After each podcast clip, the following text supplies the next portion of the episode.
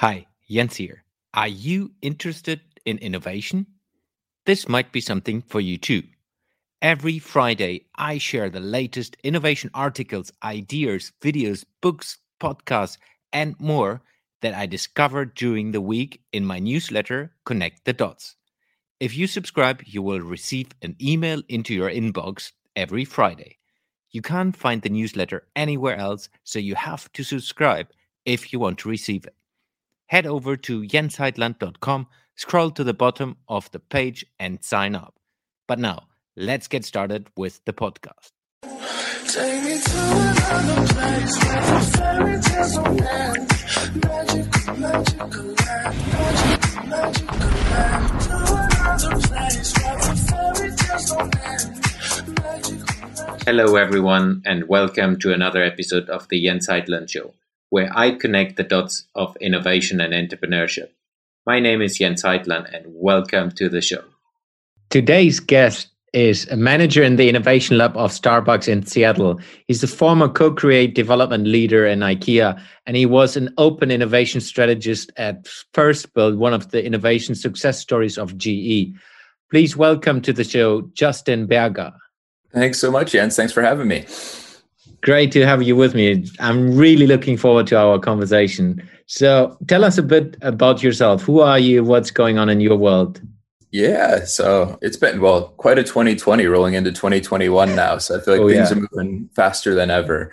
But originally studied mechanical engineering, so super passionate about kind of the technical side, data, math, and science have always been natural for me. I've always had a little bit of passion for arts and creativity. Um, that was mostly through music when I was younger but decided to study engineering. Got a job, at GE um, right out of college um, and absolutely loved uh, being an engineer working on systems and parts. Thought that was going to be the rest of my life. And then as I started working more closely with some customers on, on design of products and understanding what people want, I realized how tough it is for a big company to get the machinery going and to really respond and listen to what people want. And as an engineer, I felt so removed from the people who were using the things that I was working on.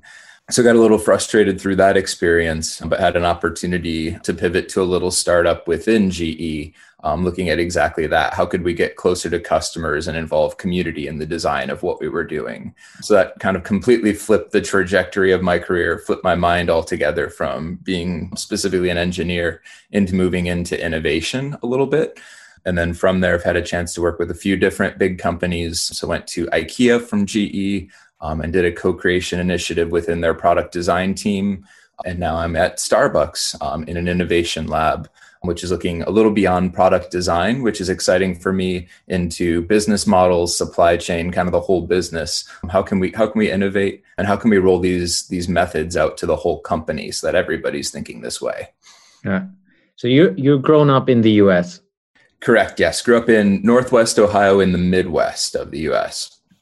How, how was it going from the US to towards Sweden, which is like comparable, fairly small country? Yeah, it's been really interesting. My geographic journey. So the Midwest, I'd say, is really similar to Småland in Sweden in hmm. that it's very humble people, very hardworking. And I think some elements of that, and that's where IKEA's offices still are. Um, and I think you see that reflected in maybe naively I, I value hard work and effort and i want to feel like i've put some effort in. So if something's too easy i typically don't appreciate it. Mm-hmm. so hmm. that piece of it felt really really normal. But i think a lot of like just scandinavian norms um, in the us we much more value the individual and individual rights.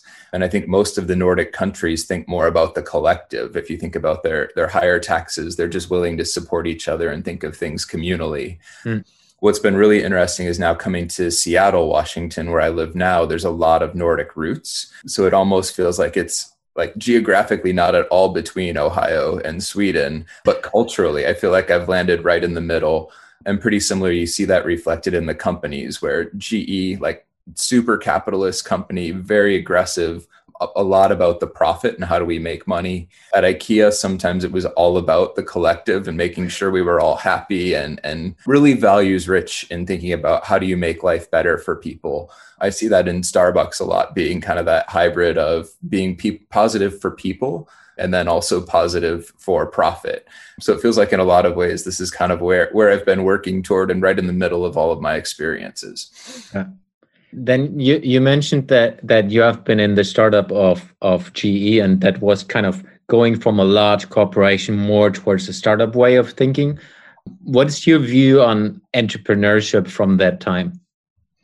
Yeah, I think it was so hard for me to think about. At GE, we spend years just talking and planning, and and a standard project typically takes took like 18 months. But hmm. what we say is 18 months. What you don't see is there were probably three to five years of planning and groundwork that got laid before you could even do that. And when we were looking at the startup, it was a team of 20. So super small and nimble and just how quickly not only we could move, but more the expectation to move. It just blew my mind in that it, it wasn't that we needed to align everyone, or if we did need to align, it was 20 people and we'd have a stand up every day and you could get that alignment in five minutes instead of months of meetings and going around. And then the the other big change for me there was just thinking at GE, I had my engineer hat. And that that said mm-hmm. exactly what I was going to do every day for the next two years, I probably knew what my workload was going to be for the next mm. like just foreseeable future. And then when I went to FirstBuild, there were only 20 of us. And suddenly like I was wearing all kinds of hats and, and when your hats might change depending on the day, you never knew what was going to come.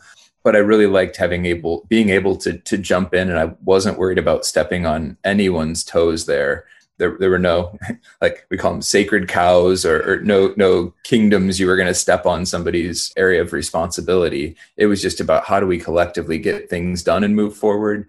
And it didn't matter if it was your job or not. If it needed to be done whoever could jump in and help you could. Yeah. and i felt like i just loved that the team had so much ownership where if GE made profit, I don't know that what I was doing as an engineer was making a difference. But at FirstBuild, everything we did, I could see the piece that I played in it. So I hmm. love that small team size and just feeling your accomplishments reflected as what the group can achieve. Yeah. Can you give a little bit of background uh, about the story of FirstBuild and how that came together for the people yeah, who don't know FirstBuild?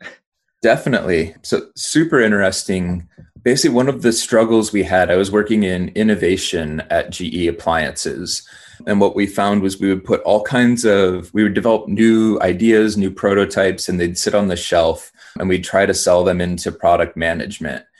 But if you look at a typical product management cycle, especially at GE, their career cycle was about two years in role, which means we launch appliances once a year. They would get two launches and if you think about rolling out anything innovative, you have maybe a 10% chance of success. So nobody in their right mind, if you only get two chances chances to launch a product, is going to take a huge risk because you've only got two years before. Like you're never going to get to the next level in your career if you have a flop. So what we saw as innovation in, in appliances was they'd get a little bit bigger every year, or we'd add like a slightly new color, like off white. And that was the level of innovation that was comfortable. But we recognize like if you look at how quickly smaller competitors were moving into the market, and then just technology in general, it, it wasn't moving as quickly in appliances. We saw there was an opportunity. I think at the same time, GE was working with Eric Ries and rolling out lean startup methods um, in what we called FastWorks. And that was a corporate initiative. And then there was also a meeting that happened between Jeff Immelt, who is the CEO of GE Corporate at the time, and Local Motors, which was a, a small car company um, doing community based design of vehicles. Um, and they got really excited about how we could work together. And with appliances being the more consumer facing business, we were tapped to work with local motors and kind of figure out okay, how, how do we do this community based design? And then at the same time, how do you tie in FastWorks principles um, and look at how do you design, build, and sell appliances in very low volumes? So basically, the, the model we used at FirstBuild was design with the community, build in a micro factory that was literally attached to a maker space that we opened up in Louisville, open to the public, mm. and then sell in low volumes. So at FirstBuild, we only wanted to make up to a thousand of something and see if it worked, which is completely different thinking. Where to do a program at GE, you need to make at least a million of something. And you're never going to take the risk to do a million of something innovative. At FirstBuild, if we did something terrible, we only made a thousand of it and we quietly retired it but when you're launching 10 products a year you can you can take some failures and just do them as quiet quickly and cheaply as possible so that you find the successes yeah do you know if then the success stories or the success products will, will have been built in into the the bigger engine of ge afterwards that's definitely the intent. I think one of the interesting things we learned was the the way we set up FirstBuild was kind of like a little island outside of GE. Hmm. So the really nice thing was you weren't encumbered or slowed down by any of the processes. But I think it, it created the issue of a little bit of like not involved, not invented here issues that happen. Mm. So one of the issues was we didn't understand the context of the business and why things hadn't worked or some important lessons. But there was nobody at the business who really wanted to catch those products when they launched. So I can give you a quick example if it's helpful. Yeah please. Like the most successful, most exciting product we came up with was a nugget ice maker, which Americans love ice naturally. So that, that's where my head goes. But when we were thinking about a, a new ice maker in a refrigerator, people don't buy refrigerators very often. So it's mm-hmm. really hard to test that feature they don't buy them online. They typically go to their local hardware store. So when we looked at like, okay, we can't test this feature in a refrigerator and expect to get any meaningful data at the volumes we could produce. So we decided to do a countertop unit, something that we could small sell less than 500 bucks and see if people were interested in it for their bar or their kitchen. And then the other cool unlock we had was we decided to do a crowdfunding campaign so it wasn't that we even needed to make them before we knew if people wanted them. You could yeah. pre-order the the ice maker online, and if we got to a certain threshold, we would produce it. So I think we were hoping to meet five hundred thousand dollars in sales, and we ended up getting to three million dollars in sales over the course of a campaign. That's not um, bad. Not bad at all. Like huge indicator, great pocket of interest. But now if you look at okay, we've got this countertop nugget ice maker that's selling like crazy at the time GE appliances didn't even do small appliances. They only made large installed uh-huh. appliances. So now we've got this little startup engine and it became like half of our team's job to deliver these ice makers and continue production because nobody at GE wanted it. Like there wasn't a place for it to land. But if we fast forward, last year GE launched a small appliances division, and now that has absorbed Opal and is taking it much further than we could have because they've got all the power and the scale of GE. So I think if you look at like the the trajectory, to me that handoff in my head was going to happen so quick. Like once we completed the crowdfunding campaign, we've got a great success. They're going to want it, but the system just didn't quite know how to make them work together. But it did figure itself out eventually then from there you you went into slightly different position as well around products but which was more about like how can you co-create again in a different setting so what what brought you to ikea and and how was that working with with an entrepreneurship and innovation lens yeah and it was actually like perfect timing in in the story and trajectory here for me personally, I think I always wanted to. So, GE, my role was based in Louisville, Kentucky, which was only about five hours from where I grew up. I think I wanted to push myself personally to see more and really immerse in other cultures to just encourage my way of thinking. At GE, I was surrounded by white male engineers. Like that was the reality I lived in. Mm-hmm. And then recognizing, like, I think all innovation and creativity comes from diversity. I needed to push myself to get out of created. And when an opportunity came along to move to Europe, like super exciting. IKEA was looking at setting up co creation within product design as well. So it was right in line with what I had been doing um, and kind of a dream to go live in Sweden for a little while and immerse in that experience. Hmm. One of the really interesting things about the way it was structured, the way we structured co creation at IKEA, was it functioned more as a support function for the rest of the business. And it was a lot about starting with the needs that the business owners had or the, the, the business units within IKEA and kind of coaching them through the innovation process. Hmm. So it was so frustrating to me coming from FirstBuild where it was like 20 of us. We want to do something like figure it out. You could you could go so quickly and I loved that speed. And then when we got to IKEA, it was like, okay, now we've got to wait for what a department wants. And they're not thinking about disrupting. They're again thinking a little more incrementally in their mm-hmm. product mm-hmm. design and coaching them but what i loved was our success rate was through the roof because like we were taking smaller bets but we were taking a lot of them and you had so much buy-in from the organization for what we were doing so much power that they could scale things quickly that it was kind of the complete opposite experience and yeah. work culture but just a different space along that spectrum right so if you if you take a step back and you could build an organization build an innovation engine from a co-creation perspective on your own how would you set that up that you kind of take all the good things of all the worlds you have worked in? Yeah i think the ideal it, it's almost you really need a spectrum. And i think you you need kind of a, a small innovation team carved out but i think within that small innovation team you need an even smaller group so maybe the, the innovation team of 20 to 30 people feels about right everybody still feels ownership of projects. You can move. And I think the primary role should be supporting the organization in, in a little bit of change management and innovation and how you mm-hmm. coach back. But then I think within that team, you should have three or four people or rotate assignments on those moonshots. What are those huge innovations you can take? And I think the beauty of that system is the whole group, the whole innovation team gets credibility for everything they're doing for the organization and is able to carve out so you can take bigger risks and bigger swings with those few people. But i think it's you, have really got to free them up and let them really chase after those moonshots. They should only have like a 5% chance of success. Mm-hmm. but i think the story you tell the lessons you learn and how any failure, as long as you're doing it cheaply and learning and getting through as many projects as possible, you're going to learn so much. It's well worth it. But I think that's kind of an ecosystem where you're, you're able to do the exploration, but you still have all the credibility and tie in that you want to benefit from the scale of a group.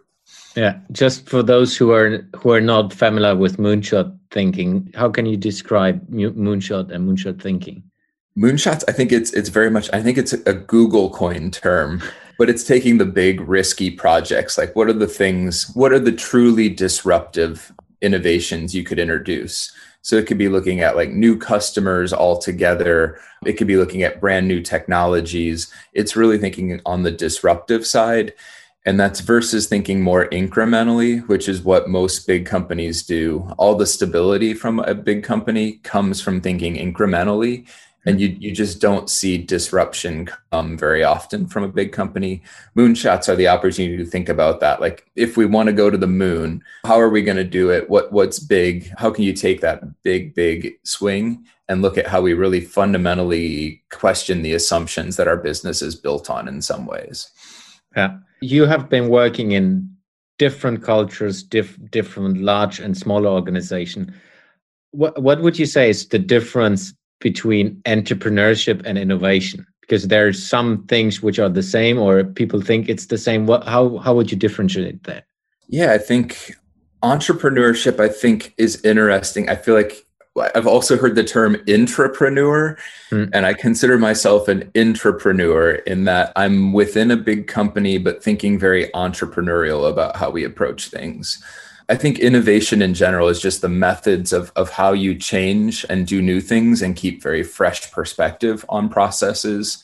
I think to be an entrepreneur, it feels like you have to be starting your own company or doing your, your own initiative, very small teams. And then I think there's kind of this middle ground of entrepreneurs who are people who think with entrepreneurial values, um, but do so within a big organization. I think the, the beauty is I think smaller teams, entrepreneurs can be much more nimble and flexible and adjust and pivot and move quickly. But I think bigger companies are more closely tied to practical applications, and big companies know how to scale so well. So I think what each team does is a little bit different. And the magic is kind of that in between when they can figure out how to work together in that win win relationship when when you can think, think nimbly like an entrepreneur, but have the ability to scale like a big company. Yeah. So taking that to the next level, so while you have been working in different companies, you have as well worked in different cultures, like you already mentioned. What what is the difference working with innovation in the different cultures you have been in? Mm-hmm. Yeah, I think it's interesting, especially the the companies I worked at have all been driven and structured around different functions. So I would say GE is very engineering based, IKEA is very design based, and Starbucks is at its core a marketing company. What's really fascinating to me is the processes for innovation have all been the exact same. It's human centered design. We've had different words for it. At GE, we called it um, lean startup through co creation. At IKEA, it was co creation and looking at people values or what motivates the person. At Starbucks, we use D school methods of human centered design um, this, from the Stanford Design School but fundamentally they're all just design thinking like it's literally just talking to your stakeholders along the way and then mixing that in with frequent testing what's interesting to me is that process the way you have to sell it into an organization is completely different depending on what their core values are um, mm-hmm. and their their their kind of structure of how they were built so at GE, what really worked was like talking about testing and data. It was all like engineered, like they loved data. If you could do a spreadsheet and a chart, you were done. What IKEA really liked to hear was consumer insights and being able to kind of shape a narrative of, of your design journey from that insight. And what I'm finding at Starbucks is it's a lot about storytelling. So, how do you use this process to create the compelling story for why this innovation is so important? And where in GE we communicated in spreadsheets basically. At IKEA, it had to be beautiful PowerPoints. And it feels like now we're moving almost creating videos and demos that show technology and kind of highlight a story. So it's been interesting to me that the process is identical, but the way you present the process to an organization is tailored to its DNA. Yeah. How was it like uh, when when I talk with a lot of innovators from large corporations and so on with there's this term of the internal immune system that's fight, fighting against you when you're an innovator. How was that in the different cultures? Yeah, I think it's been really interesting. One is like being an engineer and growing up in GE, that was my natural home. Mm. So, and I assume that if you show somebody data, like literally in a spreadsheet, they would understand and come around to your way of thinking and that's not at all the way the rest of the world works. Like non-engineer they, they need to be led into it. They need a story. They need some graphics. So that was a big shock for me. But then culturally as well i think being very kind of individual at, at ge you could fight and, and you could kind of make a case you, you should fight for what you wanted to and you might need to disagree with people and that was seen as a good thing in in Swedish society in particular, it's a much more social value of everybody should get along. And where in the US, I can comfortably say, I disagree with you, but I recognize this is your decision. I'm going to fully support that effort.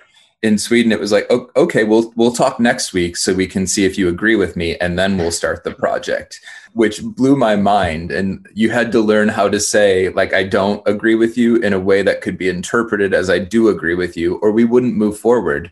And it's because they want to bring everybody along on the journey. But it was a much different process than I was used to. And it, it took some time to kind of understand why it was so different culturally and then interacting with kind of different perspectives. You've got people from all over the world who were working at IKEA, which was fantastic, but understanding just the cultural nuances of, I assume in the US, if somebody's being quiet, that means they agree with you. And in Sweden, if they're being quiet, that means they really don't agree with you and they're not happy with the direction. So for a long time, I thought I was having these meetings and we were all in alignment. And it turns out, no, like these people were really not in agreement and they were showing it. And I just didn't know how to read the room at the time. There are all kinds of little cultural nuances that I learned to pick up on.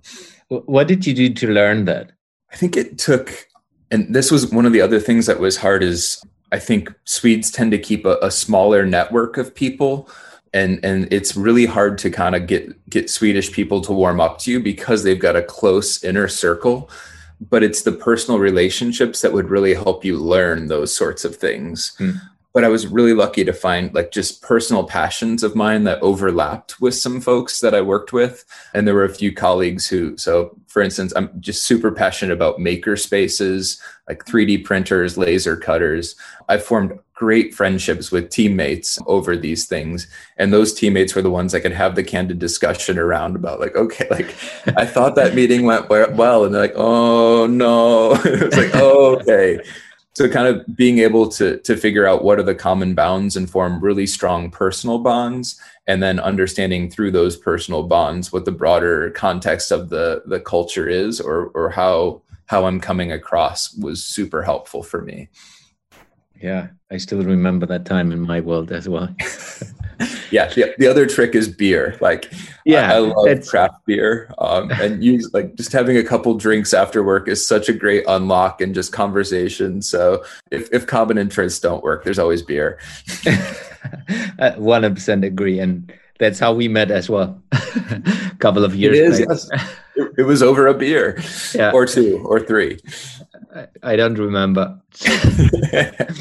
no, but it's it's it's quite interesting that that this cultural aspect, specifically in in global companies, that's something you need to work with to be able to be successful. So where it's basically innovation is is is a culture in itself, and entrepreneurship is a culture which you need to set up to be able to be successful with innovation.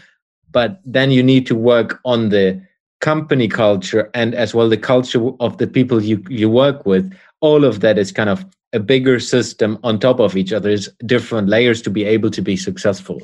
And and that's that's what i've seen in my history as well. It's like moving from germany to russia was a completely different culture to work with and a completely different way of interacting and and engaging with each other so what worked in one place didn't work in the other place and then when you go on on a global level, then you need to play all the different strengths and all the different perspectives to be able to be, to reach the people. That's that's the hardest thing. What I've seen as well. Definitely. It was even like talking to you, I think, was one of the biggest things that helped ground it and find my position at IKEA because I was sitting in product design. You were more in the retail side of the business, but we were both doing innovation within the same company. Mm-hmm. So one of the things was just that like I'm not alone. Like you were banging your head against the wall trying to get things to move there, but learning what was working well for you within the co- context of comp- I could I could copy what you were doing and what was working well and then and the other way around the same yeah. Yes yes. It, find the dead ends that you had already chased down and no I, I don't need to go down that street because Jens tried it. Yeah and that's that's why i'm often when i'm working with larger companies now on innovation topics, I, we always start with the mapping of the different ecosystem players to understand, okay, who is doing similar things somewhere else in the total entire organization, which you could leverage, which you could hook up with, where it's kind of they have you have a common ground with that team or that person to figure out how do you do that. Let's learn from each other. It's it's always interesting when you start mapping these things out. Then it's like, oh, I have never heard about you oh, I've never seen that you do this kind of things. And I it's just I learned this through mistakes, through learning it the hard way. So I'm I'm now trying to bring that value to to to the clients I work with directly to say, hey, let's have a look who's in your ecosystem and how do we approach that? It makes so much sense. And yeah, I think it's interesting too if you look at like just the depth of talent that big companies have. Like there are areas that I have no experience in. And when I think of like in my startup mind, I want to tackle that project alone and I'm going to try it and do it. And then I look at a big company, it's like there's somebody who's been doing this for 20 years who's going to be so much better. They're super smart. How can like I need to train myself to think through, okay, is this something I need to tackle and I can yeah. be scrappy about? or is this something if we put the right person on it they can they can make so much more change and it's really hard to think about like okay what do i really want to accomplish with this project and now yeah who do i need to bring along because you can't bring along the whole team or you're never going to move but like which people are important to bring in and, and who doesn't need to be included on this project and that's a really tough line to draw and that's also then again coming back to the cultures like culturally dependent who you should bring on because mm. if you take a very hierarchical system, you should bring someone from the top in to get other, everyone else moving. In other systems or cultures, like if we take Sweden again, it's not necessarily the CEO or the biggest dog in the hierarchy you should be. It's it's more there will be people who are in the back who are way more influential than even the CEO. One hundred percent, yes. And it, it, takes a while to figure that out. And like, yeah, I think you can always point to the people who get shit done in an organization and like okay I, I need to talk to them because they know how to navigate the situation they're just yeah. good and you'll always find those people so yeah I, I, try to make friends with the, the people who are moving fast and getting crap done mm. and the fun part is that works as well when you establish a business because it's you don't need to start from the scratch with a lot of things you just look into what are the existing businesses which are similar like I, i'm building or products similar i'm to, to what i'm building and then how can you leverage their success and remodel that into your niche into your product area and say okay they have done all the mistakes they have learned over the last 20 years or whatever. How can i take the same way of thinking and just start from there and not starting everything from the scratch? Which is often as well the case with startups. They think they need to reinvent the wheel. Mm-hmm you worked as well with startups, if I remember right. How, how was that being in a corporation working with startups? Yeah, it was a really interesting journey. And I've had the chance to work with startups at, at all three big companies I've been at. I really struggled at GE. It was my first time working with startups um, through FirstBuild. And I didn't understand quite the relationship of like, to me, everything was very transactional in my head. It's like, okay, if we're going to give the startup the space and we're going to help them with prototyping, what do I get from them as a big company? And I was trying to think, okay, are they, do we negotiate a portion of their money before we even talk to them? Like, how do I make sure we capture the value from that relationship? Which is the completely wrong way of thinking about it. I now recognize like, just having them around was so inspiring and like kicking our butt in the right direction of how we should think about things that we should have offered any startup who wanted free space to come in because being able to just ask them a question when it came up or witness the way they approach problems was so incredibly valuable. And i think it, it took me some time to realize that at ikea what i really liked we did a uh, startup boot camp where we would actually bring the startups in to work with IKEA for basically the course of like a three month program. And one of my favorite things that that we did at IKEA was structure it so it wasn't looking very specifically at the projects themselves. It was making sure that those teams were aligned from a values standpoint with what mm-hmm. IKEA was hoping to achieve so sustainability was a huge it is still a huge priority for i think most companies. But i really saw that ikea was thinking about startups within a sustainable lens and who would we want to work with and what could the potential directions be. And it was again that that process of rather than trying to think of what the value exchange was like what is ikea monetarily getting from a startup it was about wanting to work with them and seeing like what can we teach these startups at IKEA, they understand scale maybe better than anybody. Like we, we can do a lot of things. We can take it globally really quickly. We are not so nimble and we don't think entrepreneurially. How do we just kind of bring our teams in and let them learn from the startups and what the startups are good to do, but then give a, the startups a kind of sneak peek behind the curtain of like, your idea is great and it works for this one store. This is how many stores we're going to need to launch in. This is how many languages you need to be able to work in just to think about launching. Really open their eyes where I think a lot of those projects they weren't going to work, but you don't know until you try and typically you learn so quickly over those 3 months and that's what it's about if the relationship isn't good let's let's talk let's get everything on the table and figure it out where i think some big companies will talk to startups like a little bit over the course of two years. We're going to touch base once a month. That startup's life completely changes every month. It's a different team. And unless, like, just condense that conversation down. If we're going to do it, let's do it. And if we're not, let's not. So, from your perspective, what, what's working with innovation? What's not working with innovation? Oh, that's a big one one thing that I'm I'm super curious about is just how how can you get the entrepreneurs to work with big companies and kind of how do you cross that divide between the scale? And then the other thing that that's really on my mind a lot is I think when I hear entrepreneur or innovator, when I hear innovator, I think of the entrepreneur who's on his own, like fighting his way through a project, figuring out the way to get stuff done.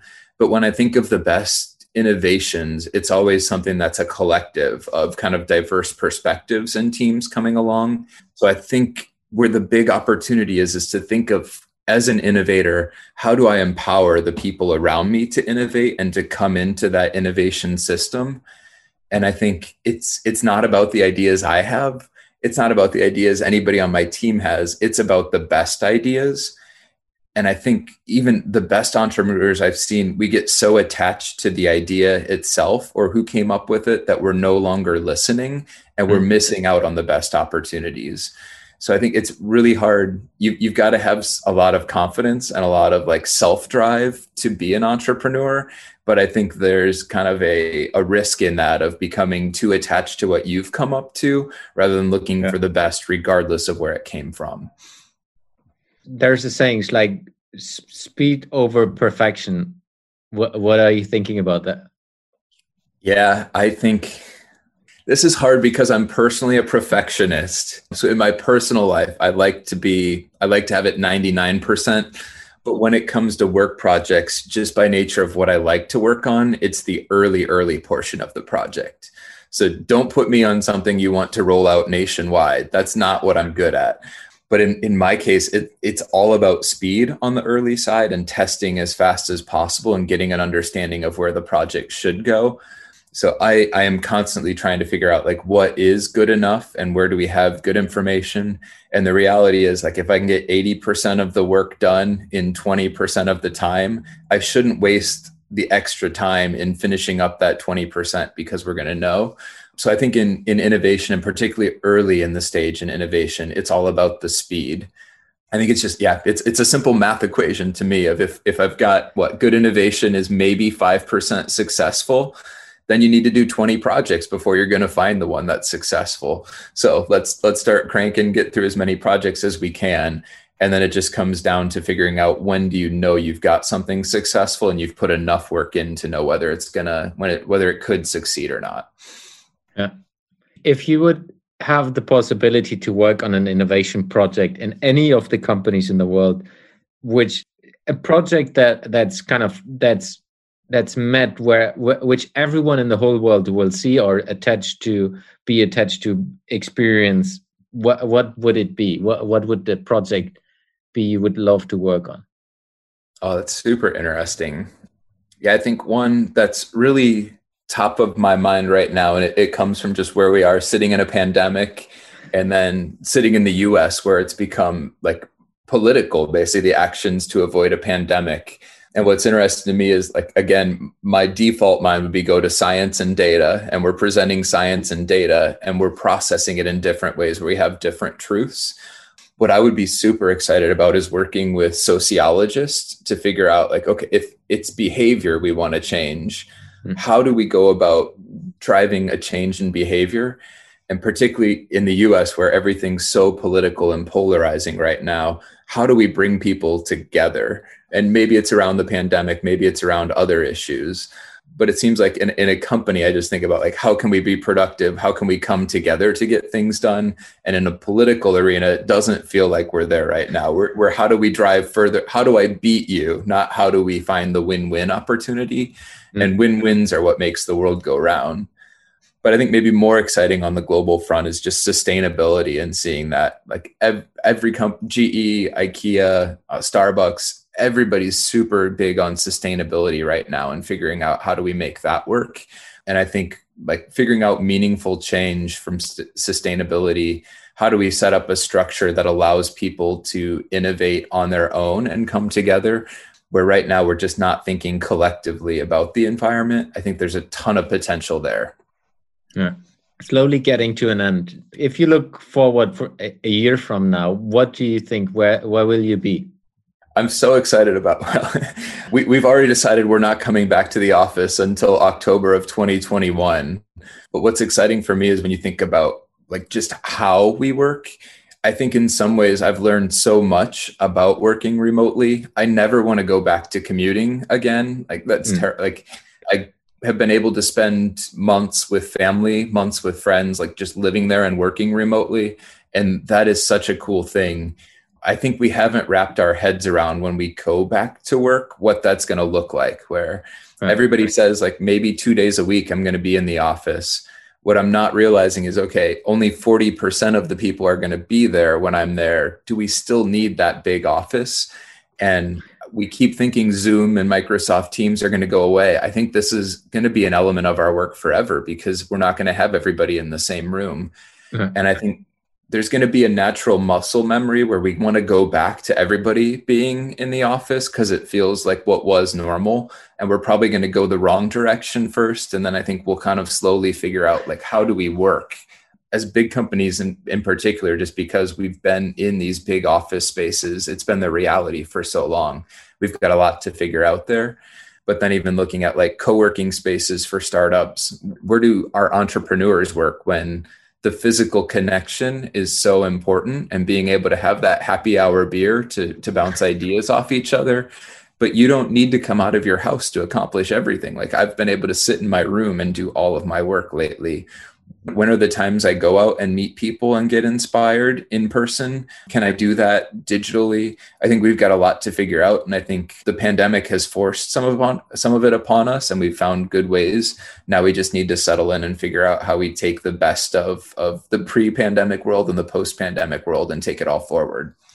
It will be interesting to exploring that. I mean, we're we're now in January 2021, so I guess the the pandemic will keep us still busy with these topics at least the next half year, if not longer, to to figure that things out.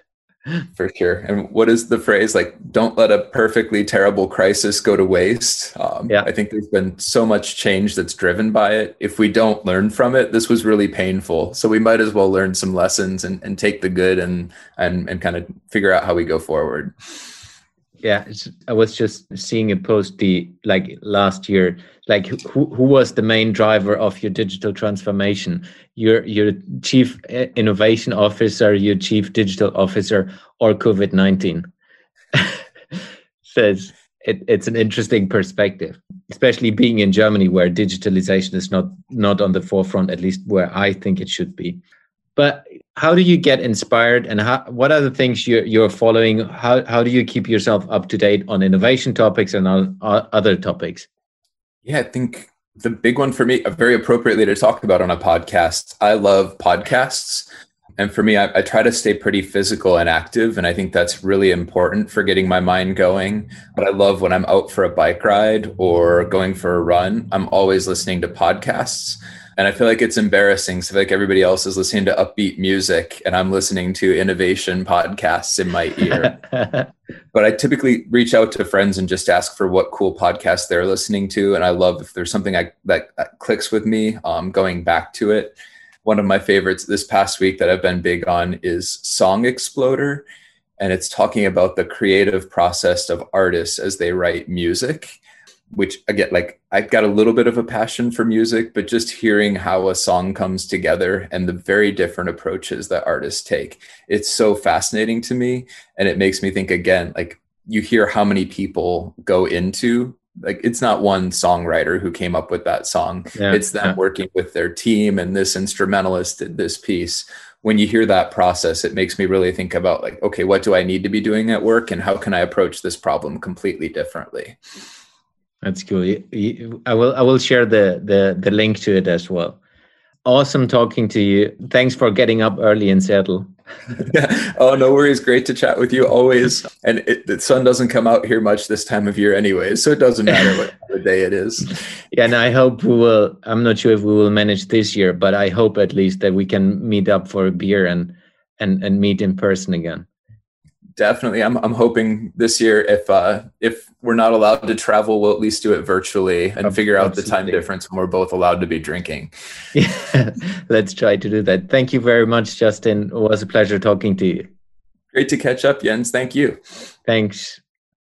Hey this is jens again. Thank you very much for listening to today's episode. If you like what you have listened to please subscribe to the podcast and share the episodes with your friends and people you think might like it too.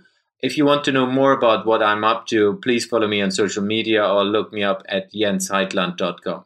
Thank you very much and see you in the next episode.